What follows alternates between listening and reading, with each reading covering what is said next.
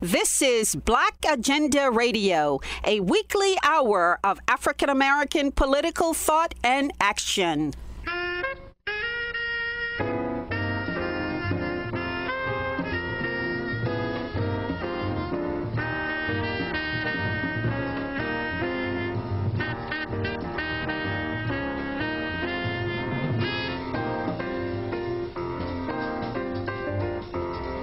Welcome to the radio magazine that brings you news, commentary, and analysis from a Black left perspective.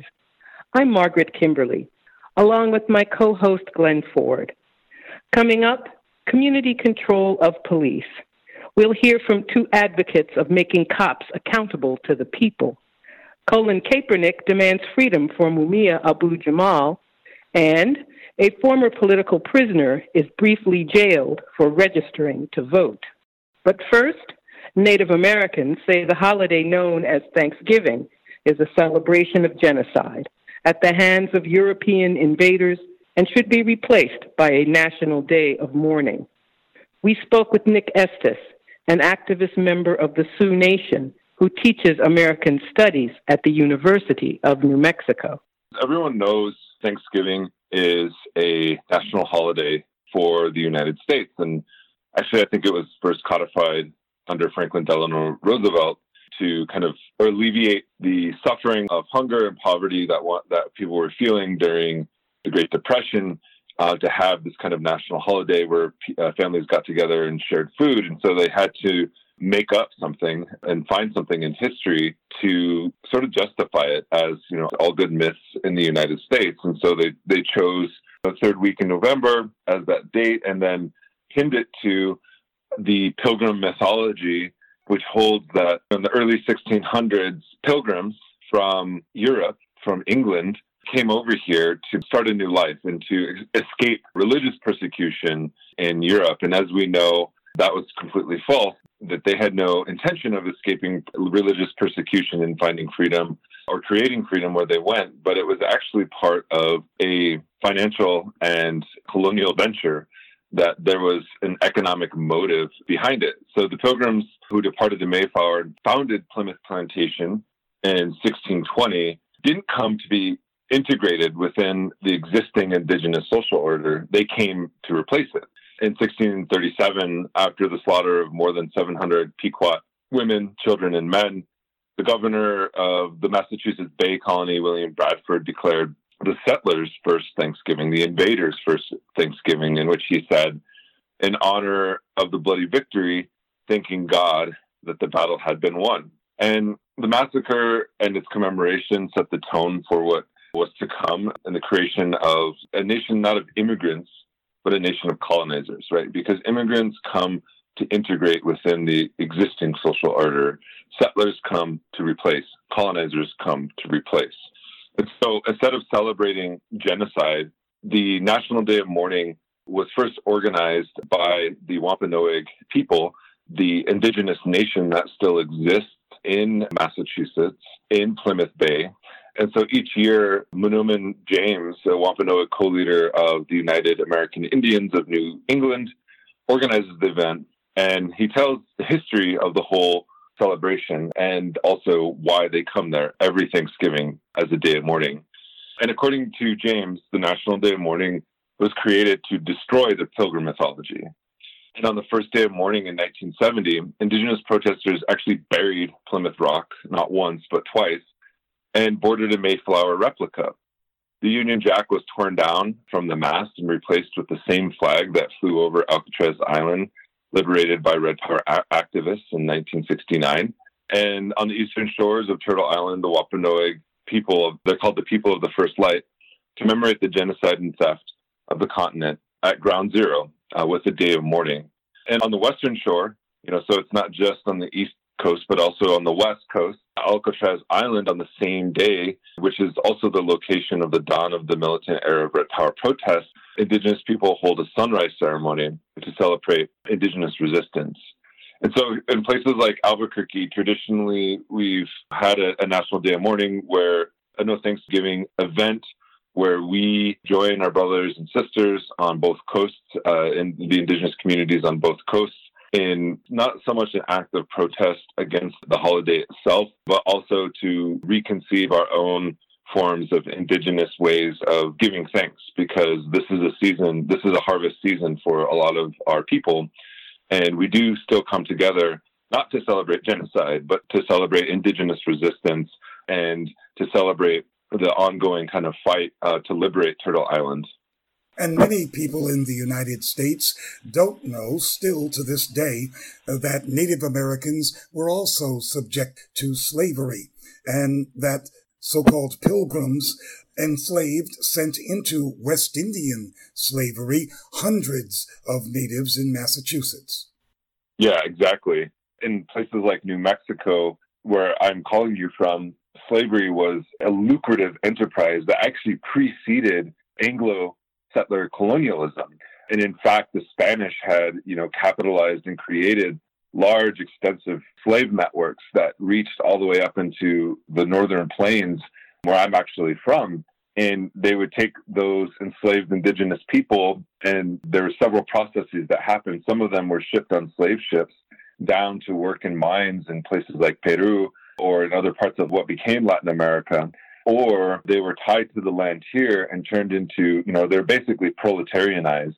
They're detribalized, they're stripped of their heritage, their culture, their language, and tied to the land, and then became essentially in a near caste like system. I wouldn't call it 100% like caste, but it was a near caste like racial hierarchy where they, you know, were just above uh, native people themselves, free native people, and they became what we know here in New Mexico as genizaros but also in other parts of Latin America, especially in Mexico, they became quote unquote mestizo.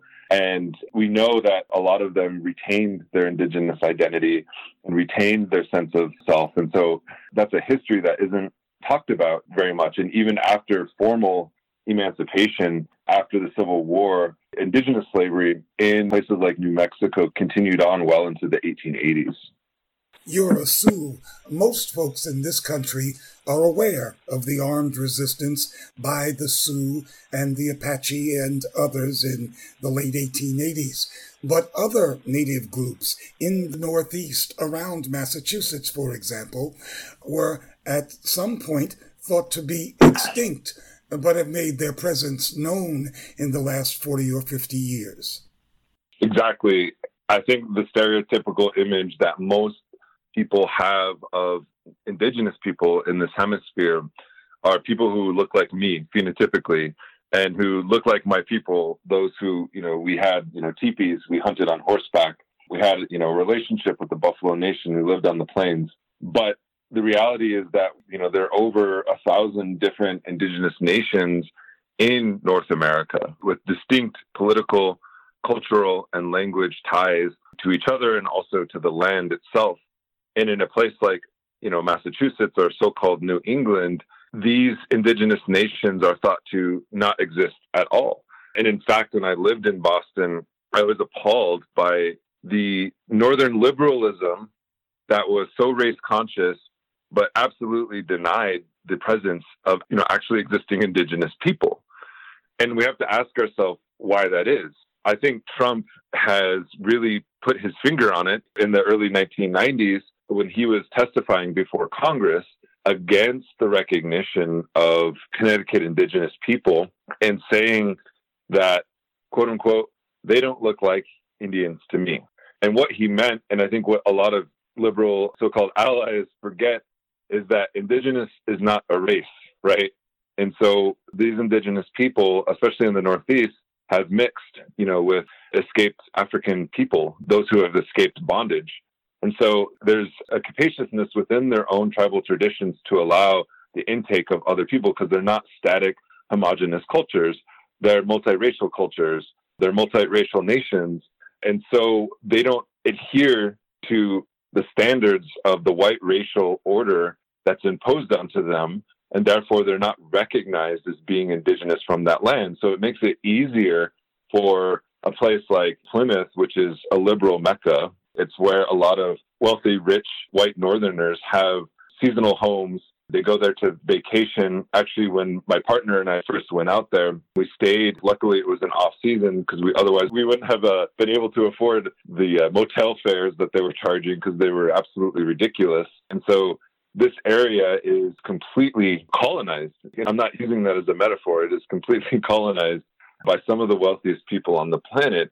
And if you don't believe me, ask yourself why, if you're from a place like New York City, why you've never heard of the Shinnecock Nation. And the Shinnecock Nation is the indigenous people that live on what we know as the Hamptons, right?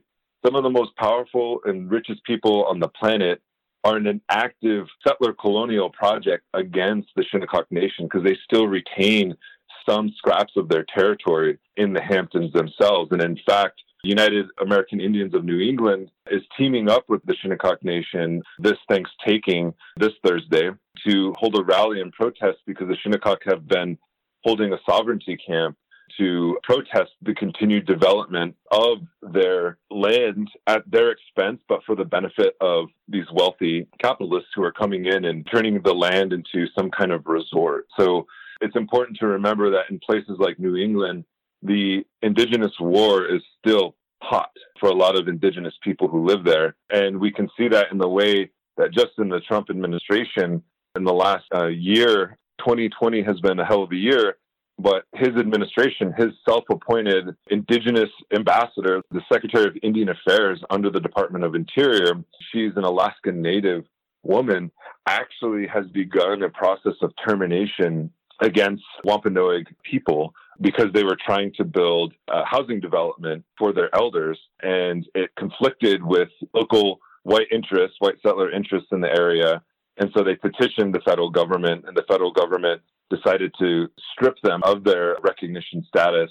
Of course, that was reversed thanks to the protests of many indigenous people, but nonetheless, the threat is real. The United States government, the federal system, holds the power to extinguish indigenous people at the drop of a hat. And they also hold the power to not recognize indigenous people. And we can see that in state recognized tribes like the Lumbee Nation, which is a large indigenous nation in places like North Carolina, you know, in the South.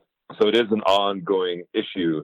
And I think as the National Day of Mourning tries to push, as well as what we try to push in our organization, the Red Nation, is that we can't let the colonizer define who we are. And we also can't cry on their shoulder because they're the ones that are taking our land. And the only way we can win is if we fight back. Has the incoming Biden administration made any specific commitments to Native Americans? Biden has expanded the Obama era Indian policy by saying he wants to revamp it because Trump gutted out the White House Council on Native American Affairs. He wants to appoint a lot of the same, not people, but like minded people who were in the Obama administration back into his administration to sort of restart the you know Obama era policies. And there's a lot of speculation about who he's going to pick for certain positions. I think a lot of tribes are pushing him to pick Deb Haaland, who is a congressional representative here in New Mexico. She's also a Laguna woman for the Department of Interior. And a lot of us who, you know, remember life under Obama during his tenure, we can think of the most significant protest, indigenous protest movement of the century, and it's Standing Rock. And that happened under Obama's administration and Joe Biden's administration because the two of them and their lackeys decided that it was not politically convenient for them to take a stand against oil infrastructure pipeline because it might weaken their chances at reelecting some people in their party like moving forward into the Trump administration. And also it was an election year and Hillary Clinton, one of the people that water protectors, especially the youth water protectors, first tried to petition was actually Hillary Clinton's campaign. They ran from Standing Rock over 2,500 miles to Washington, D.C., and went to Hillary Clinton's campaign headquarters and set up a teepee, and they were evicted because she refused to uh, listen to what their demands were. And then also Obama, he was one of six sitting presidents to actually visit an Indian reservation during his time in office. And the place that he visited was Standing Rock back in 2014. And his connection to Standing Rock isn't just him and Michelle Obama doing photo ops, putting Native children in their laps, and then, of course, the uh, saying that they're part of the family, etc. But Jodi Gillette was actually the chairman of Standing Rock Sioux Tribe's sister, and she was appointed in the Obama administration. I think she had subsequently resigned from her post prior to the protests themselves. But nonetheless, Standing Rock had a connection to Obama during that entire time that the state of North Dakota deployed 90 different law enforcement jurisdictions to crush an unarmed protest of some of the most impoverished people in this hemisphere. And so that was Obama's Indian policy. That was what he should have been remembered for. But the man and his lackeys are like Teflon, and nothing sticks to them. And so nobody has adequately challenged the Democratic Party about the fact that they oversaw one of the most brutal crackdowns on an indigenous movement in this century. Instead, there is the politics of representation that if we can get somebody in in this white supremacist power structure, that somehow it will benefit us. I know I think a lot of uh, myself and a lot of my comrades and fellow thinkers are very skeptical of you know, just putting brown faces in high places because it doesn't fundamentally change the relationship between the United States and indigenous nations, which is the colonial relationship, right? You can't decolonize the Department of Interior, a department that oversees one quarter of all emissions on public lands, of carbon emissions on public lands, a department that has houses both wildlife and, and human beings, you know, indigenous people, because the Bureau of Indian Affairs is under the Department of Interior, a department that has been the handmaiden to oil and gas and extractivist industries by opening up previously protected areas for mining and extraction to benefit not the people who take care of the land, indigenous people, but to benefit the settler economy and to benefit a handful of oil and gas executives. So I think there's a little bit more danger uh, in the Biden administration than the Trump administration because Trump makes clear who his enemies are and who his friends are, whereas Biden has tried to get us to believe that these institutions can be reformed for the benefit of indigenous people when at no point in history has that ever been the case has the Department of Interior been a friend to indigenous people, right? No matter who is in that position, because the entire department has historically been a clearinghouse for oil and gas lobbyists and executives. So it's pretty obvious where, if we look at history, where the allegiances lie in those kinds of appointments. This era is the era of land back. We've gone through several eras of Indian policy in the last, just in the last century from termination to so called self determination, which was really just the era of consultation. We're going to consult you as we destroy your lands. And people are trying to move us into a different era of consent. And while I'm sympathetic, and I think a lot of us are sympathetic to that transformation, the demand and the aspiration remains the same. Land back to Indigenous people. We're no longer going to cry on the shoulder of the man who stole our land. And if we can't get from the system what is rightfully ours, then as the movements are showing in places like the Hamptons and Shinnecock territory, or in a place where I'm from in, in Rapid City and Mni Luzahan, or elsewhere in the many camps that are existing in so called Canada right now, land back is a legitimate demand by Indigenous people. And if that phrase makes you uncomfortable, you should listen to what the indigenous land defenders are actually saying because ownership and property in the United States is the fundamental regime of control, of oppression, and provides the economic base for what became the United States. Our Black relatives have been categorically excluded from ownership in this nation over 90% of privately owned land in this country is owned by white people, primarily men. Capitalists such as Ted Turner own 200,000 acres of my treaty territory. And so when we talk about land back, most people, most colonized, most working class people in this country are not landowners. It doesn't affect you. And in fact, there's a capaciousness within the land back movement to include those who have been categorically denied access to land and who actually have deep historical relationships to the land, such as our Black relatives. and those who come in as migrant workers.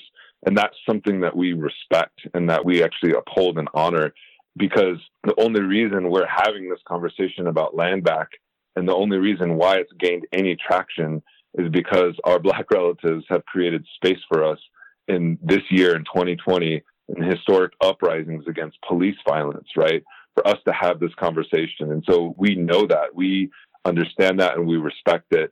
And we also understand that Black and Indigenous isn't mutually exclusive, right? That it includes, like I said before, our nations are multiracial nations. We are nations, right? And so that's the way we think about ourselves in the peoplehood framework. And I think in this era of catastrophic climate change and ecological destruction, we can't look to the traditional liberal led environmental movements who choose a Swedish girl as their icon when we have the original instructions coming out of the global south and we have our brother, you know, Evo Morales being overthrown, but then returning as millions, as he predicted paraphrasing Tupac Katari, the indigenous leader, and he came back and with the elections and pushed back a CIA backed coup. And the administration that he was a part of was not only overthrown, but the vision of eco socialism that's grounded in indigenous worldviews was also overthrown. The rights of nature came from Bolivia in 2010 in the Cochabamba Accords. The idea of climate debt that these first world imperialist nations owe it to the rest of the world to help them transition away from fossil fuels, but also have to pay their fair share because they've colonized the atmosphere with their carbon emissions and nobody else can follow that path of development. And they've also opened up the opportunity for uh, thinking about a social relation that's not based on consumption and that well-being is measured not by how much one can consume because if the rest of the planet consumed as much as the United States we would need three planets to live so the idea is not consumption, it's the quality of life. Living the good life in how one relates to each other as human beings and correcting those relations, as well as how one relates to the earth. And that, my friends, is not an exclusively indigenous project. That is the project of humanity. That was Nick Estes, an organizer with the Red Nation. Black psychology students at Bowie State University in the Maryland suburbs of Washington, D.C., last week held a panel discussion on police brutality and community control of the police.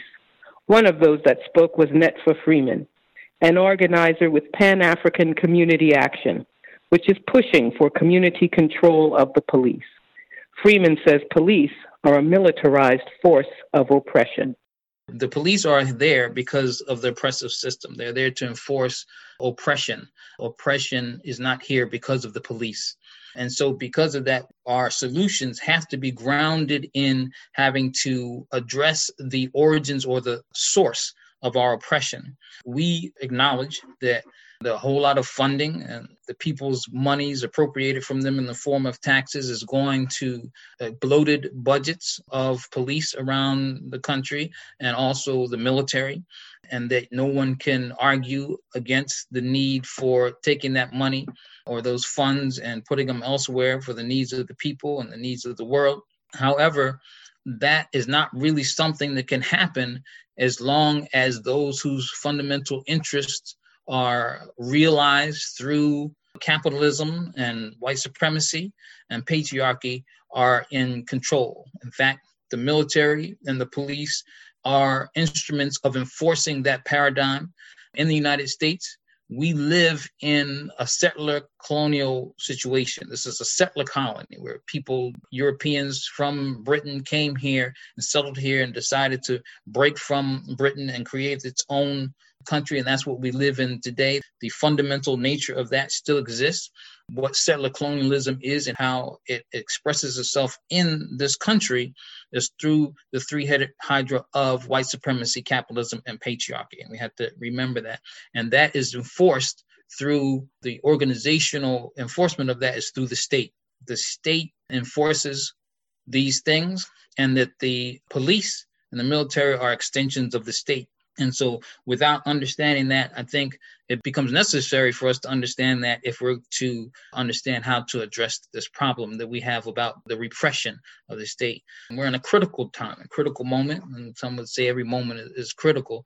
But as capitalism, late stage capitalism reaches that was referred to as neoliberalism, austerity, and the automation of things and the commodification of things, all of that intensifying the class disparity and inequality, the state will have no other choice but to also intensify its repression of us. People will be in dire straits. They're going to want to protect their property, and those things are of interest of them. And those of us who are victims of this system are in the majority because it concentrates as a consequence of it concentrating power and wealth and, and those things, then that means the majority of people will be outside of those things. And this is across race lines in this country and actually in the world. But it's also manifested through and exacerbated through the racial dynamics of settler colonialism in the United States. So we're actually living in an unsustainable system that really has no other option but to intensify its repression through mass incarceration and police killings and police brutality. Um, and it doesn't matter which party these political parties are in, in, power. As long as these parties that subscribe to capitalism and won't admit it, but actually have to subscribe also to white supremacy and patriarchy, then we're going to face an intensified repression. Community control of police and I think I might want to make the distinction here between community control of the police is something we've picked up as a campaign that we see as organizing the community and I guess it's much more accurate to really refer to it as community control of public safety. But it is really an, a way to create autonomous zones of power, localized organizing, so that people actually, and, and democratic localized organizing, so people can actually take control over public safety and not just public safety but a whole number of things the economy the systems of institutions of power like judicial and those kind of things. We can implement our own institutions. And then as a campaign that we force the contradiction in this country of the centralized state control even the police and i don't know if people really understand how much the centralization of the police goes all the way up to the federal level. They organize police and actually goes internationally. They organize international associations of police chiefs that travel around the world and train police forces and around the world. So what we're actually trying to do is expose the contradiction and use even some of their own disingenuous rhetoric against them that says that they're for democracy and things and say well if you're for democracy then there should be nothing wrong with us having community control over institutions like the police particularly police as the front line and the, and the shock troops that they send in to occupy our communities we want to make a distinction, but so community control of the police would be a concept in which we organize and we have whatever structures are necessary, like board community control boards that will make decisions about the priorities and the policies of the police, what they're supposed to do, and the consequences if they do something wrong, that we control everything. And, in fact, in such a way that would allow the people to re envision and reimagine what a force like this is really to protect and serve the people would look like. In fact, some of us suggested that it would be so unrecognizable from what we call the police now, then it would really, we wouldn't even be able to call it the police. We want to make a distinction between community control of the police and community policing.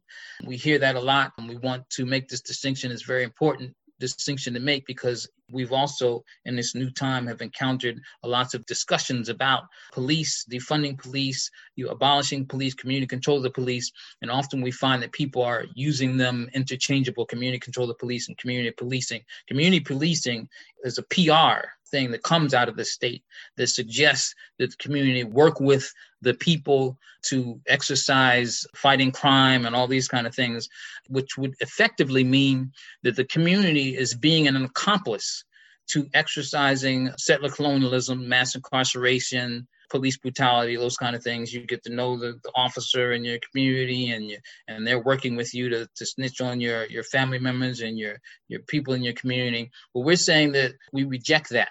We're not for community policing. We're for community control over the police.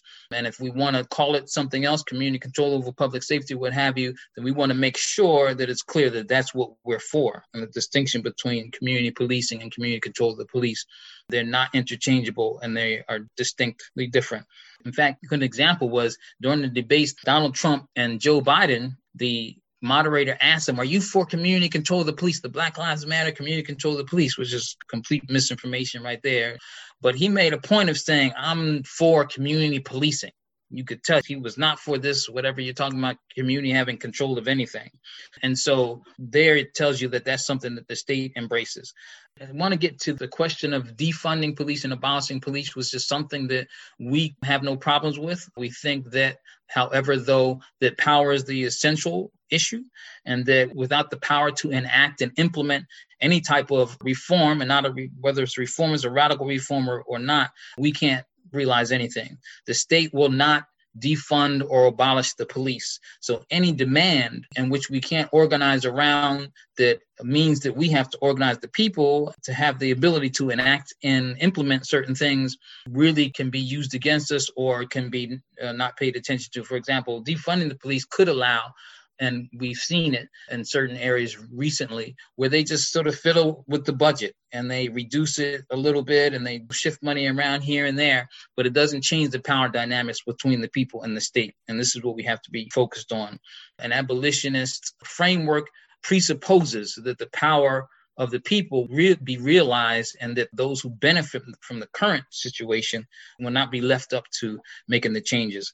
We also know one community control of the police as we see it, the Pan African Community Action, we would challenge the state through a ballot initiative asking for community control, but also, and the most important part of it, even more important than the ballot initiative, is that we're organizing the people we're organizing committees and councils and caucuses and structures that people would need in order to exercise self-determination on the local level. So it's not just community control the police, but community control over everything, our food and, and whatever else we can do. And those things are, we'll find that if we don't address all of those things, try to have some sort of program and strategy that addresses all of those things, not even one of them will work by itself. And so that's our position.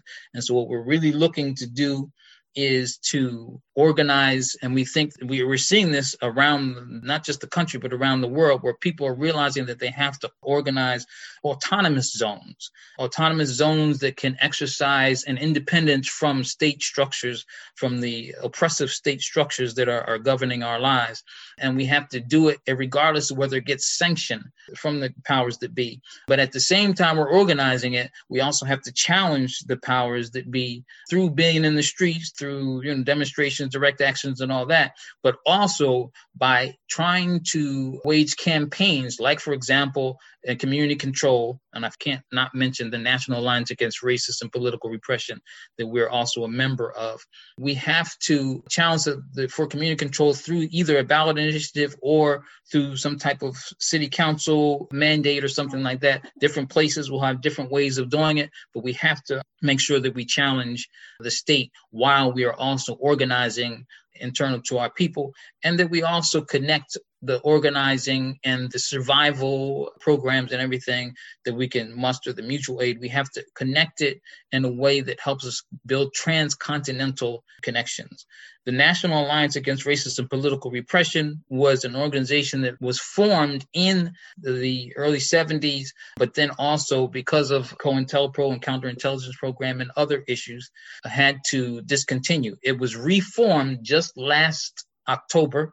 And we, as the organization, several other peoples convened in Chicago and re- established the refounding of the National Alliance Against Racist and Political Repression. Several organizations are across the country are members of it, and the National Alliance Against Racist and Political Repression also has as its primary mandate making community control of the police a national campaign and trying to organize people to try to realize that wherever we are.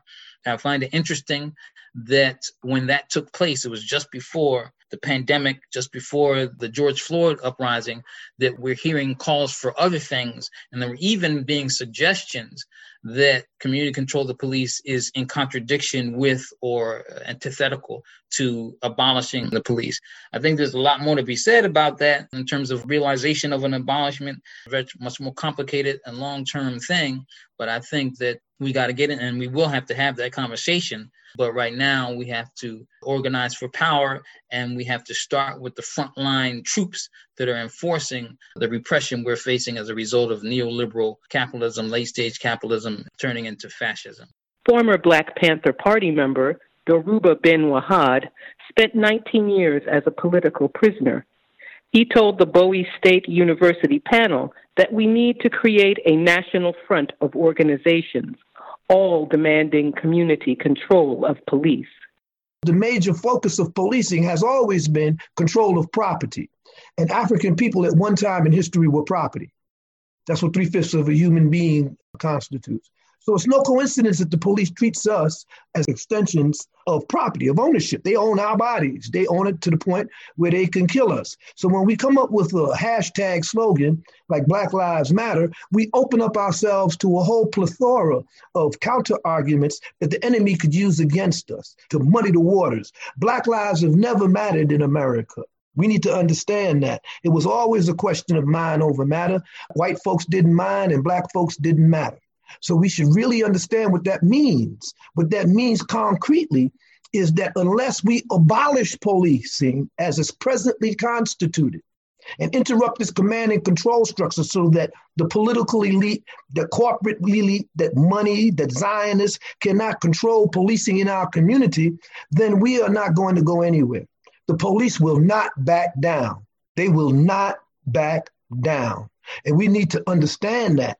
And I was just looking at some statistics from an organization that's on the front lines there in the streets, and they showed that the demonstrations that were occurring in June and, and May have plummeted because of police repression. Over 20,000 activists have been run through the court, and they're not being arrested for unlawful assembly or disorderly conduct. They're being arrested for, for instance, obstructing interstate commerce. They're being arrested for um, destruction of property and all of this stuff. And these are some more serious charges. And there's a reason for that.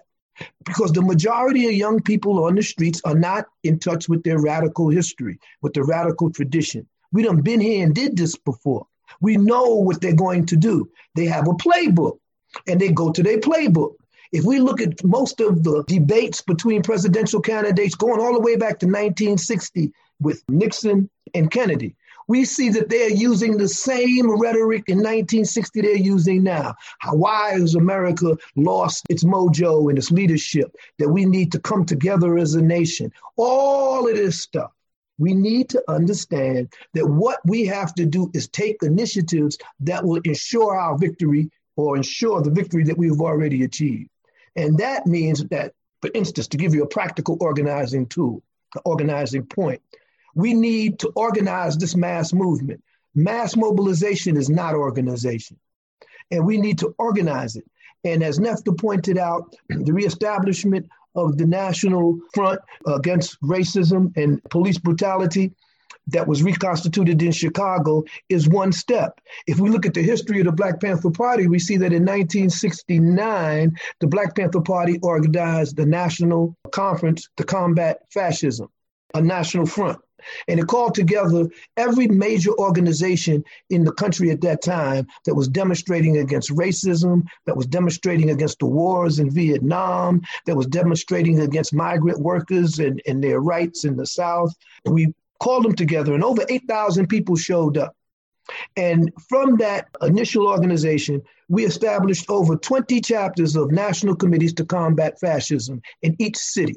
And the purpose of these national committees was to do exactly what Netfa was talking about put on the referendum community control of police, not decentralization of police. We weren't talking about community policing, as Netfa definitely pointed out. We were not talking about community review boards, which is, in fact, what they flipped it to.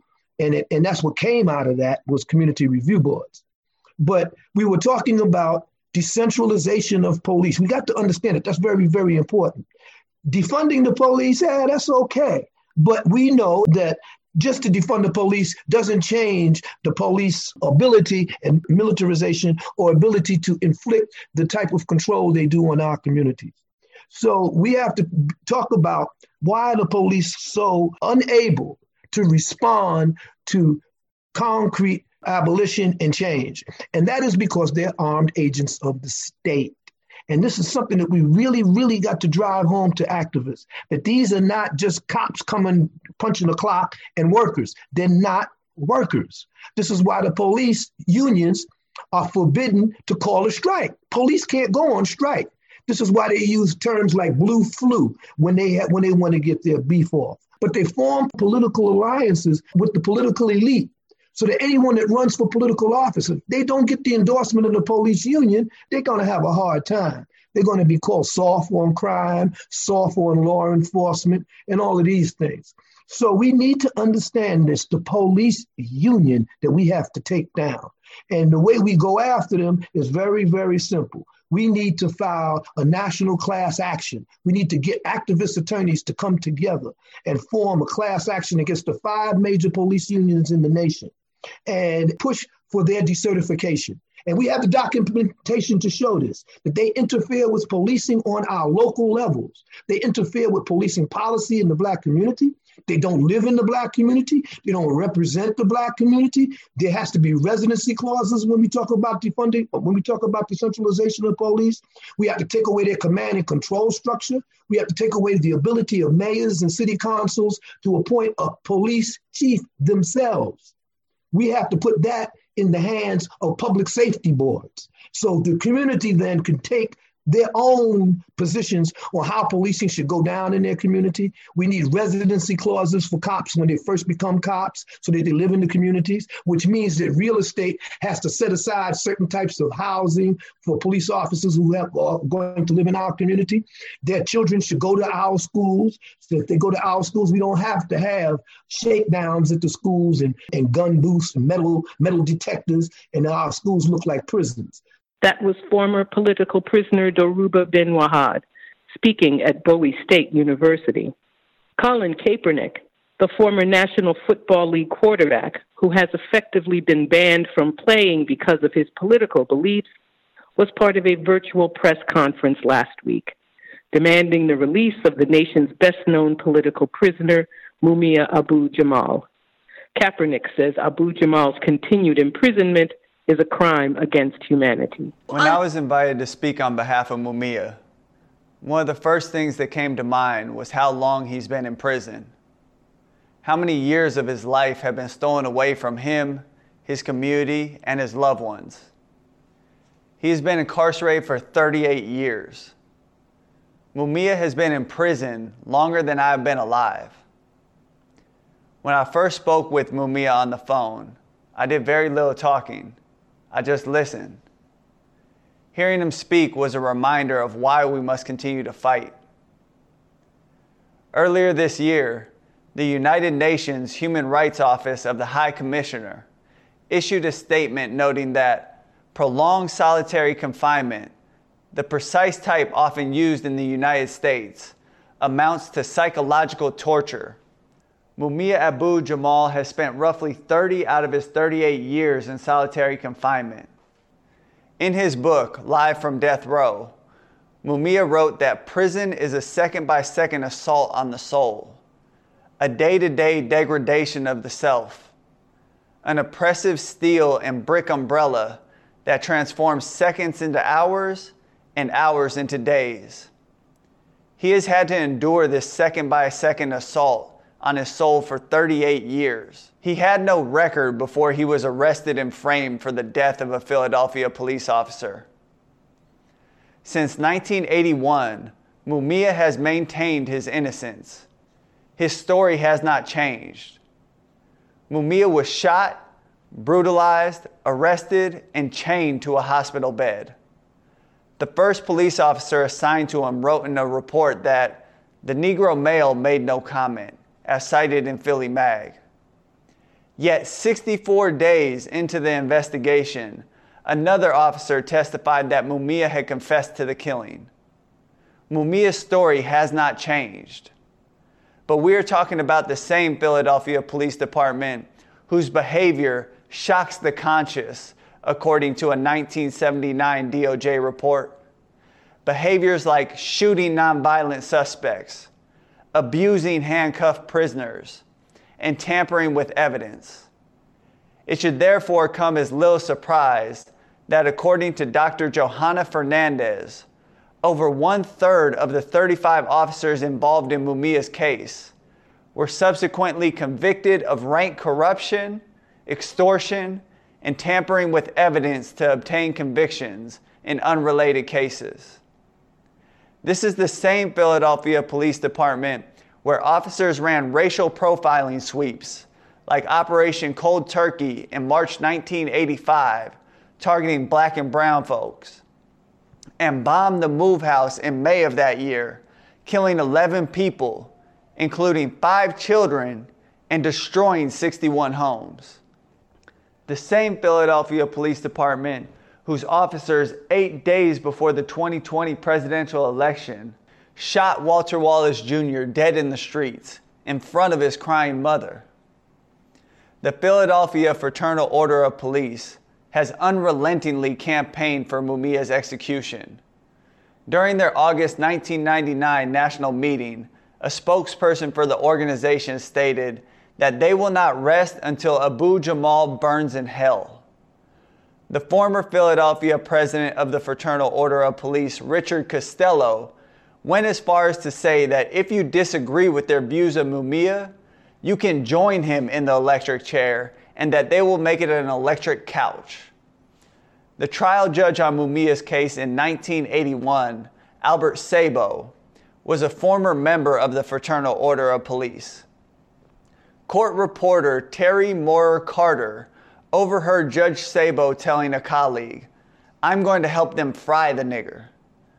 Found in December 2018 in an inaccessible storage room of the DA's office, six boxes of documents from Mumia's case reveal previously undisclosed and highly significant evidence showing that Mumia's trial was tainted by a failure to disclose material evidence in violation of the United States and Pennsylvania constitutions.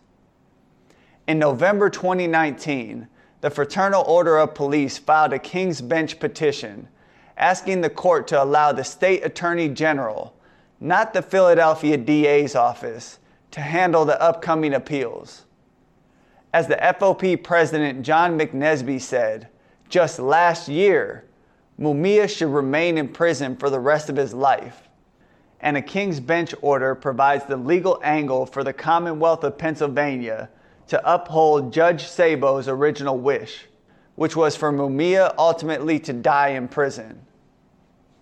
Today, we are living through a moment where it's acceptable to paint End Racism Now in front of the Philadelphia Police Department's 26th District headquarters. And yet, a political prisoner who has since the age of 14 dedicated his life to fighting against racism, continues to be caged and lives his life on a slow death row. We're in the midst of a movement that says Black Lives Matter. And if that's truly the case, then it means that Mumia's life and legacy must matter. And the causes that he sacrifices life and freedom for must matter as well. Through all of the torture Mumia has suffered over the past 38 years, his principles have never wavered. These principles have manifested themselves in his writing countless books while incarcerated, in his successful radio show, in the time and energy he has poured into his mentorship of younger incarcerated folks, and the continued concern with the people suffering outside of the walls. Even while living in the hells of the prison system, Mumia still fights for our human rights we must continue to fight for him and his human rights. Mumia is 66 years old. He is a grandfather. He is an elder with ailments. He is a human being that deserves to be free. Free Mumia. That was banned football quarterback Colin Kaepernick. Former Black Panther Jalil Muntaqim spent 49 years in prison until he was released on parole in October. When Muntaqim returned to his family home in Rochester, New York, he registered to vote, a mistake for which he was briefly jailed. We spoke with Muntaqim's cousin, Blake Simons. He was literally arrested in front of his mom for quote unquote alleged voter fraud, right? But this really all started, and I think this is what it's important people pay attention to is exactly what's going on in the, in the national condition of this country right now. You have the president of this country calling, you know, this election was a fraud, saying, oh, voter fraud was happening, saying, you know, it was a fake election. Um, all these fake votes happen, right? And then you have a so-called radio host, a Republican radio host, stirring a bunch of drama about, you know, Jalil being paroled in New York. And then he's the one who basically he he's the one who who who put all this propaganda, this white supremacist propaganda out about Jalil. And then Bill Napier, who's the chairman of the local Republican Party, called on D.A. Doorley, who was a GOP herself, to arrest and prosecute Jalil for alleged vote voter fraud. So I think it, it needs to be very clear that this is a, a GOP orchestrated attack, and it fits in within the narrative that Donald Trump is pushing, and now Bill Napier is pushing it on a local level in Rochester. Oh, that the quote unquote left wing is staging a, a lie on the election, right? By trying to set up an election. Um, so I think it is very important for people to understand, understand the national and see what's happening in the local. And then Jalil is caught, you know, caught in this crosshair of this propaganda war that the far right is using. And I assume that the police union had something to do with this. Oh, of course, of course. I mean, as soon as it was announced that Jalil was to come home, that he was paroled, the police union put their propaganda, their racist propaganda out, saying, "Oh, he should still be locked up. He should still be incarcerated." So we know, of course, that the police union is, is somewhere involved, but it, it's the combination of the police union, it's the combination of the GOP, you know, and, and these far right actors working together like they do to terrorize an elder who is still healing from COVID nineteen, right? So, how supportive has Black Rochester been for Jalil Muntaqim? Yeah, I, I think Jalil, you know, he's a widely respected elder, right? Widely respected, um, not just amongst Black people, but by all people, right? The Black community has welcomed him, and the, the community of Brighton, the community of Rochester, you know, has welcomed him with open arms, with open arms, and, and supported him. They did a press conference in support of him. Local faith leaders did a press conference in support of him, right? So you know, the people have, have welcomed him home, right? He, he, is wanted in that community. He's, he's a respected elder in that community. So the people want him home. And these far right racist attacks against him that are they're trying to take him away from my family, trying to take him away from his daughter, trying to take him away from his mother. So, you know, we, we need all people to be speaking up about this case and, and calling, you know, for hands off Jalil, right? Because that's of, of utmost importance. We know that you're close to Brother Muntaqim. What's he plan to do with his life outside of bars? Spend time with his family, reconnect with his family, you know, reconnect with his daughter and, and his mom, be able to enjoy freedom, you know what I mean? To be with his family, his grandchildren, great grandchildren, right? So he's most excited to spend time with his family, reconnect with the fam, and, and enjoy his life, enjoy his life. And we hope, Brother Muntaqim, has good legal counsel. Yeah, I mean, he, he's got some great lawyers working super hard to make sure that, you know, this doesn't happen, that he doesn't, the case is a setup. We have to be very clear. This, this case was a setup. This was this, a case that was used, in my opinion, to try and get his parole revoked because these charges, they don't match. There isn't a case here, which we know. But I, I believe what was happening is the, you know, GOP was using this as their strategy to attack Jalil and to get him his parole rescinded, which didn't happen. So he has a great local team of lawyers, some great lawyers, lawyers, you know, supporting him. So J- Jalil will be free, and it's just up to us to say hands off Jalil. I think one thing to, to name is being on parole does not prevent one from voting in New York. You know, Governor Cuomo regularly issues conditional pardons to people on parole, which allows them to vote. And, you know, this is done on an individual basis and usually takes some time after a person is released. And currently, there is a bill that is pending before the New York State legislature that would permit all parolees to vote. So, why we have to ask ourselves, why is the state targeting someone like Jalil, right? And it's very clear that A, it is the far right, it's the white supremacists, it's the GOP, it's the Trumps, but it's also the police unions and the conservative political forces in the city that also want to make sure that anybody who has been convicted of a crime, A, never leaves prison, and B, never has their voting rights restored.